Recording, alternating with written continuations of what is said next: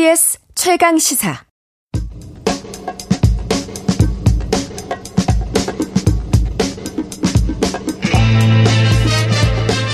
우리가 접하는 뉴스의 태초부터 지금까지 뉴스의 일대기를 쫙 한번 살펴봅니다.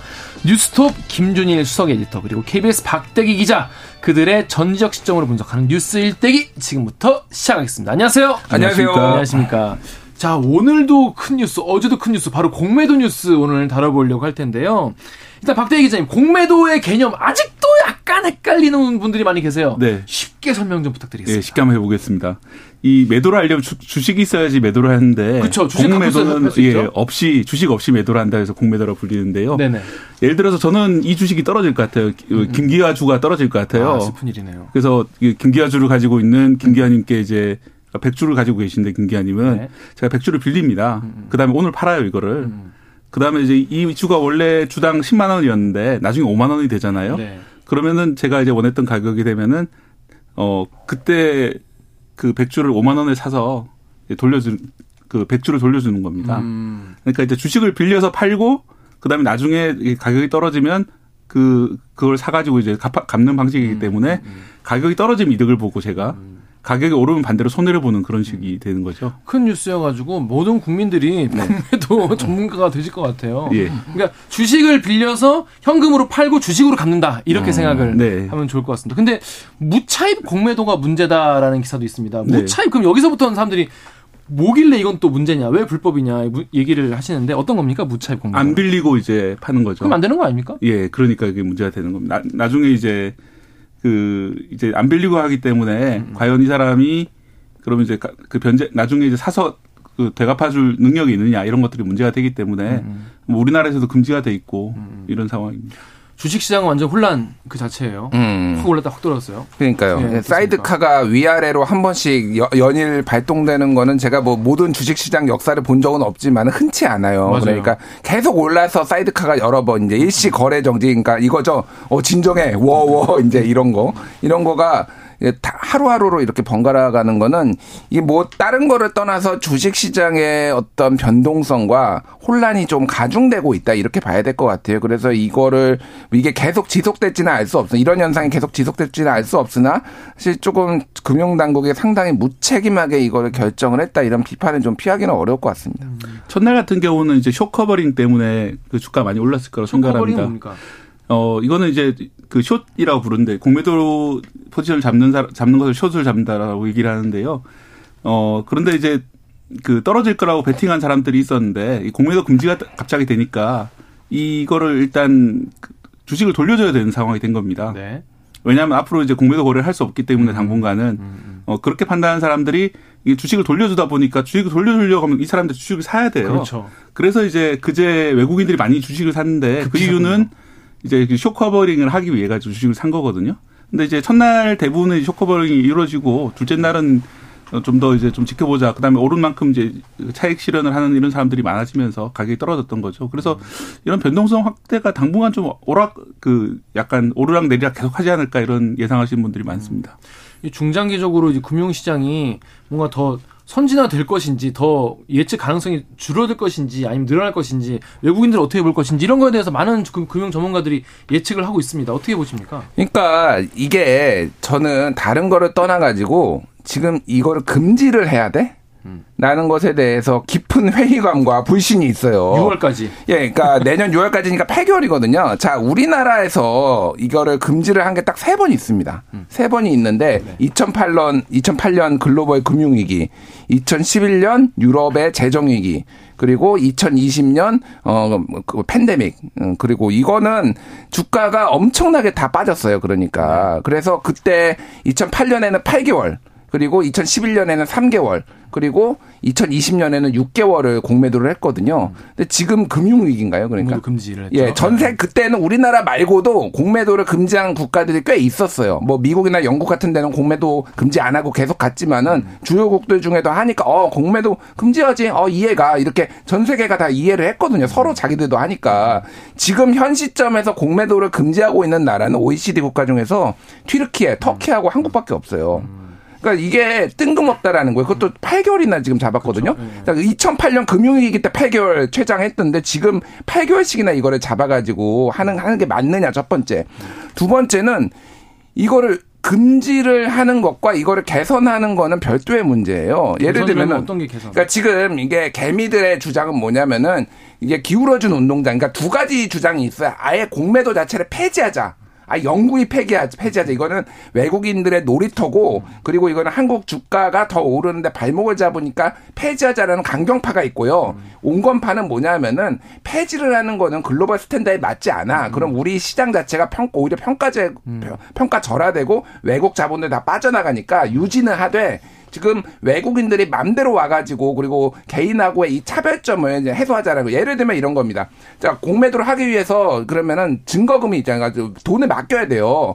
근데 외국하고 기관은 105% 예를 들면 내가 10만 원어치 빌리면은 10만 5천 원만 맡기면 되는데 개인은 120만 원 그러니까 아니 10 12만 원을 맡겨야 되는 거예요. 그러니까 이런 식으로 이게 약간 이제 차별이 있으니까 이거를 일치시켜야 된다. 그리고 또 하나는 개인은 90일 안에 상환해야 돼요, 무조건. 무조건 그 그때 손해를 받든 이익을 받든. 근데 외국인 같은 경우에는 최대 1년까지 하는데 이거를 협의하면 무한정으로 연장할 수 있어요. 그러니까 사실상 무기한이에요. 그러니까 언젠가는 빠질 때까지 이거를 할 수 있다라는 거예요. 이 포지션을 쇼 포지션을 계속 가져갈 수 있다라는. 이거는 완전 차별이다. 이것도 그럼 맞춰달라. 예를 들면 뭐 이런 겁니다. 근데 이거를 공매도를 금지해야지만 할 수 있나요? 그러니까 제대로 바꾸면 되잖아요. 그러니까 네. 이거는 이, 그러면은 내년 6월까지 이렇게 예고로 하면 돼. 우리 이렇게 이렇게 바꾸겠다. 이게 개미들이 계속 얘기한 거거든요. 음. 그리고 처벌 규정이 너무 약하다. 이를테면은 2010년부터 올해 8월까지 지금 그 국감 자료를 보면은 174건의 공매도 불법 공매도가 적발이 됐는데 형사 처벌이 단 한 건도 없습니다. 아. 그러니까 근데 미국 같은 경우에는 최대 징역 20년이거든요. 그리고 뭐 다른 유럽 국가들은 아예 영업 정지 시켜 버려요. 그러니까 이 정도로 세게 만들어 가지고 이거를 못하게. 못하게 만드는 게 이게 근데 이게 그러면 공매도를 중지해야 돼요? 이거를? 그러니까 이게 공매도를 중지하는 거하고 제도 개선하는 거하고는 잘 이게 통하지가 않는 거예요. 그러니까 네. 이게 좀 뜬금없다. 네. 그리고 시장에 너무 많은 충격을 준다. 이제 비판이 나오는 거죠. 그러니까. 안 그래도 방금 이제 global standard에 안 맞는다고 얘기를 하셨는데 네. 박대 기자님 지금 외국 외인들은 어떻게 지금 보고 있습니까? 어, 저도 이제 이거 관련해서 투자를 하는 그 홍콩에 있는 네. 뭐 후배들 이런 애들을 모아서 이제 얘기를 좀 해봤는데요. 네네네. 일단 그 왜 외국인들이 이 공매도를 좋아하느냐 하면은 양방향으로 투자가 가능합니다. 주가가 이제 오를 때도 투자가 되지만 내릴 때도 투자를 할 수 있는 거죠. 공매도라는 것은. 네, 그렇기 때문에 한국 시장에 들어와 있는 자, 자본들 중에서 이 상당수는 한국 시장이 오르든 내리든 간에 양쪽으로 투자를 할 수 있기 때문에 이 한국 시장이 매력적이 되는 거거든요. 이 그래서 이제 주요 국 시장에서는 대부분 다 이제 양방 매도가 가능하도록 이 공매도를 풀어놓고 있는 것인데 한쪽 한쪽으로만 거래를 할 수 있게 한다면은 첫째 그 투자할 수 있는 폭이 최소한 50%가 줄어드는 거고 그렇네요. 두 번째 문제는 지금 나와 있는 가격이 과연 믿을 수 있는 가격인가? 왜냐하면은 이게 지금 지금 주식 가지고 계신 분들은 다 이게 그 오를 거라 생각 가지고 계신 거잖아요. 네, 떨어질 거라 생각해서 빌려서 파는 사람들이 없기 때문에 이 가격이 좀 그 적정 가격보다 더 올라가 있을 수가 있거든요. 그렇죠. 거품이 생길 수 있다는 말이죠. 그런 상황 때문에 이 주식이 거품이 있다라는 의심이 들면 사기가 되게 어려워지는 상황이고 그럼 투자가 좀 어려워지는 그런 상황이 벌어질 수가 있기 때문에 우려를 하는 거고요.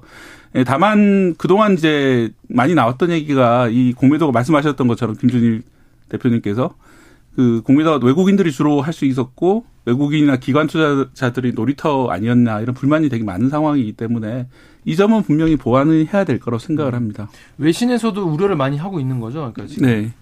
뭐 블룸버그나 이런 데를 보면은 결국은 어떤 정치적 문제 때문에 음, 어, 인기를 얻기 위해서 이렇게 하는 게 아니냐 뭐 이렇게 의심을 하고 있고요.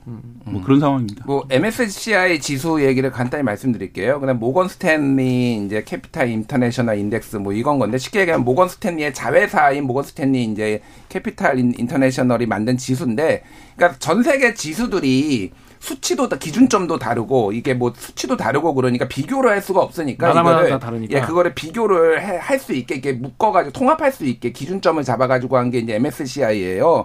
여기에는 이제 네 개 시장이 네 개가 있습니다. 하나는 선진 시장, 그리고 신흥 시장, 그리고 프론티어 시장, 독립 시장이 있는데 이제 우리나라는 신흥 시장이에요. 근데 아직도. 예, 선진 시장으로 들어가고 싶어요. 자, 선진 시장은 23개국이 있습니다. 우리가 알고 있는 미국, 일본, 뭐 홍콩 뭐 이런 데들이 있어요.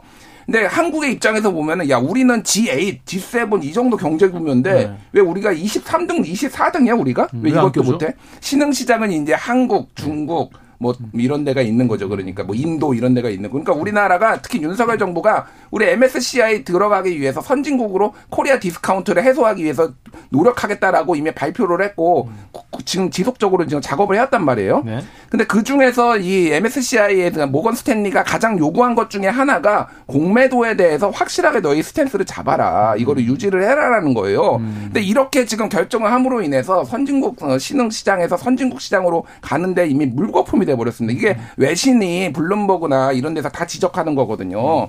그러니까 저는 뭐 공매도를 금지를 할 수가 있는데 그리고 이복현 금감원장이나 뭐 금융위원장이 얼마 전까지 몇 달 전만 해도 제가 얘기했던 이런 논리 때문에 공매도 금지 안 한다라고 본인들이 시장에 나와가지고 어, 기자회견하고 그랬어요. 네. 근데 갑자기 지금 두 달 만에 이렇게 바뀐다? 송원석 의원이 딱 문자 보냈잖아요. 예. 김포다, 뭐 공매도다. 이것다가 포착됐잖아요. 맞아요, 맞아요. 그러니까 이거는 정치적 결정이라고 볼 수밖에 없고 사람들도 다 그렇게 알고 있으니까 시장이 열리자마자 야 증시 부양하려고 하나 보다 그러면서 돈이 막 떼로 몰려가니까 막 그 사이드카 걸리고 다시 떨어져서 사이드카 걸리고 이러면 이 난리법석이 된 겁니다. 그래서 이렇게 무책임할 수가 있냐. 그러니까 국정을 이런 식으로 할 수 있냐. 이제 좀 그런 지적이 나올 수밖에 없는 거죠. 그럼에도 불구하고 뭐 공매도 금지 문제는 세계적 흐름도 보지만 우리나라 특유의 상황을 고치지 않고서는 자본시장이 건실하게 발전하기 어렵다. 네. 예, 공매도 공매도 중장기적으로는 외국인 투자자들에게 도움이 될 것이다라고 금융 금융위원장이 얘기를 했는데 이거 맞는 말입니까? 어떻게 봐야 됩니까? 이거? 뭐 그런 면이 없진 않아요. 아까 말씀드린 대로 불법 공매도가 워낙 만연해 있고 네. 처벌도 약했고 사실은 그리고 그걸 처벌할 수 있도록 그걸 알아내는 것도 되게 어려운 과정이기 때문에 그 시스템을 업그레이드하자라는 주장은 일리가 있다고 저도 생각을 합니다. 예, 무엇보다 이제 우리나라 시장에서 그동안 이제 그 불법 공매도 이런 것들 때문에 저평가 받는 주식을 가진 투자자들은 많이 손해를 봤다는 그런 인식을 가지고 있고 저는 그런 점이 어느 정도 사실이라고 생각을 하거든요. 어, 그런데 이제 이 제도를 앞으로 이제 잘 고쳐 나가야 되는 거고, 이 공매도를 아예 전면 금지하자 이런 거는 좀 약간 너무 나간 주장이 아닌가 좀 생각을 하는데요. 왜냐면은 이 공매도라는 것이 거품이 낀 주식을 판단하는 그런 어떤 하나의 그 도구가 될 수 있습니다. 너무 과거에 주식에. 니콜라라는 회사가 있거든요. 어 맞아요. 예, 아시죠? 수소차, 수소, 예. 네, 수소 트럭 회사였는데, 그 니콜라라는 회사가 수소 트럭 발, 그 개발했다면서 영상을 내놨었는데, 그 수소 트럭이 막 굴러가요, 거대한 수소 트럭이. 그 사람들이 막 환호하면서, 제2의 테슬라. 네, 주가가 뭐, 제2 테슬라, 사실 니콜라가 테슬라 이름이에요. 니콜라 테슬라라는 아저씨 이름인데. 그렇죠, 그렇죠. 그래서 테슬라처럼 되는 거 아니야? 막 이러고 주, 주식이 수십 배 올라갔는데, 알고 봤더니 기울어진 땅에서 트럭을 이제 중립기어를 걸어놓으니까 트럭이 슬슬 내려가는 걸 중력의 힘으로 가는 차. 예, 그런 걸 이제 해서 결국은 주가가 네. 1달러로 떨어지는 그런 사, 빌었는데 그것도 사실은 이 공매도 투자 회사에서 밝혀낸 거예요. 힌덴버그 아, 리서치라고. 그렇습니까? 예. 거기서 자기들이 와서 이거 수상한 것 같다라고 해서 이게 영상을 어디서 찍었지 보니까 가서 보니까 기울어진 땅이더라. 음. 이런 것들 밝혀내 가지고 자기들은 공매도에 투자를 하면서 음. 그 투자 사실을 사실을 이제 공개를 한 거예요. 뭐 그런 식으로 해서 그 회사가 만- 만약 그게 아니었으면 우리나라 이제 하나그룹에서도 투자를 하고 엄청나게 투자를 많이 받았었는데 니콜라 회사가 뭐 그보다 훨씬 더 많은 투자를 받았다가 나중에 뻥 하고 터지면서 큰 피해가 있었을 수 있었을 텐데 비교적 초기에 그걸 밝혀냄으로써 그런 이제 피해를 막아내는 효과가 있거든요. 그래서 이제 공매도 자체는 유지가 돼야 되겠지만은 현재 발생하고 있는 그런 문제점들은 해결이 돼야 된다고 생각합니다. 그렇습니다. 자, 근데 그러면 앞으로 이제 이게 이렇게 갑자기 정부가 손바닥 뒤집듯이라는 이제 표현도 기사에 등장하던데 음. 이렇게 한 이유는 뭐라고 보십니까? 아까 말씀드렸잖아요. 이게 선거가 아니면은 총선용이 진짜로? 아니다라고 네, 지금 네. 계속 주장을 하고 있는데 네. 금융당국도 주장하고 있고 뭐 여당에서도 주장하고 있지만은 선거가 아니면은 이게 이해가 안 돼요. 그러니까 금지할 만한 사항이 아니라는 거죠. 개선해야 되는 거고. 그래서 저는 좀 여야가 협의를 해가지고 국회에서 할 일은 그거예요. 저는 처벌 규정 강화해야 된다라고 봅니다. 지금 우리나라는 징역 1년까지 할 수 있거든요. 근데 형사 처벌 자체가 안 되는 것도 문제. 금융 당국이 형사 고발도 열심히 해야 되고 이거 미국처럼 한 20년 때려야 돼요. 이거는 그러니까 상한 상한 규정을 그러니까 네네. 그래서 못하게 하는 거 이런 거는 국회가 할 일이고 전산화 얘기가 나오고 있는데 이거가 좀 난색을 표했는데 또 전산화 하겠다고 합니다. 이거 갑자기 그래서 전산화 어떻게 할 수 있는지 뭐 이거는 좀 지켜봐야 될 것 같아요. 네. 네. 시장에 이렇게 정치가 영향을 미치는 거에 대해서 많은 분들이 우려를 표하고 있는 것 같습니다. 자, 오늘 말씀 감사합니다. 지금까지 뉴스톱 김준일 수석 에디터 그리고 KBS 박득기 기자와 말씀 나눴습니다. KBS 일라디오 최강시사 듣고 계신 지금 시각은 8시 44분입니다.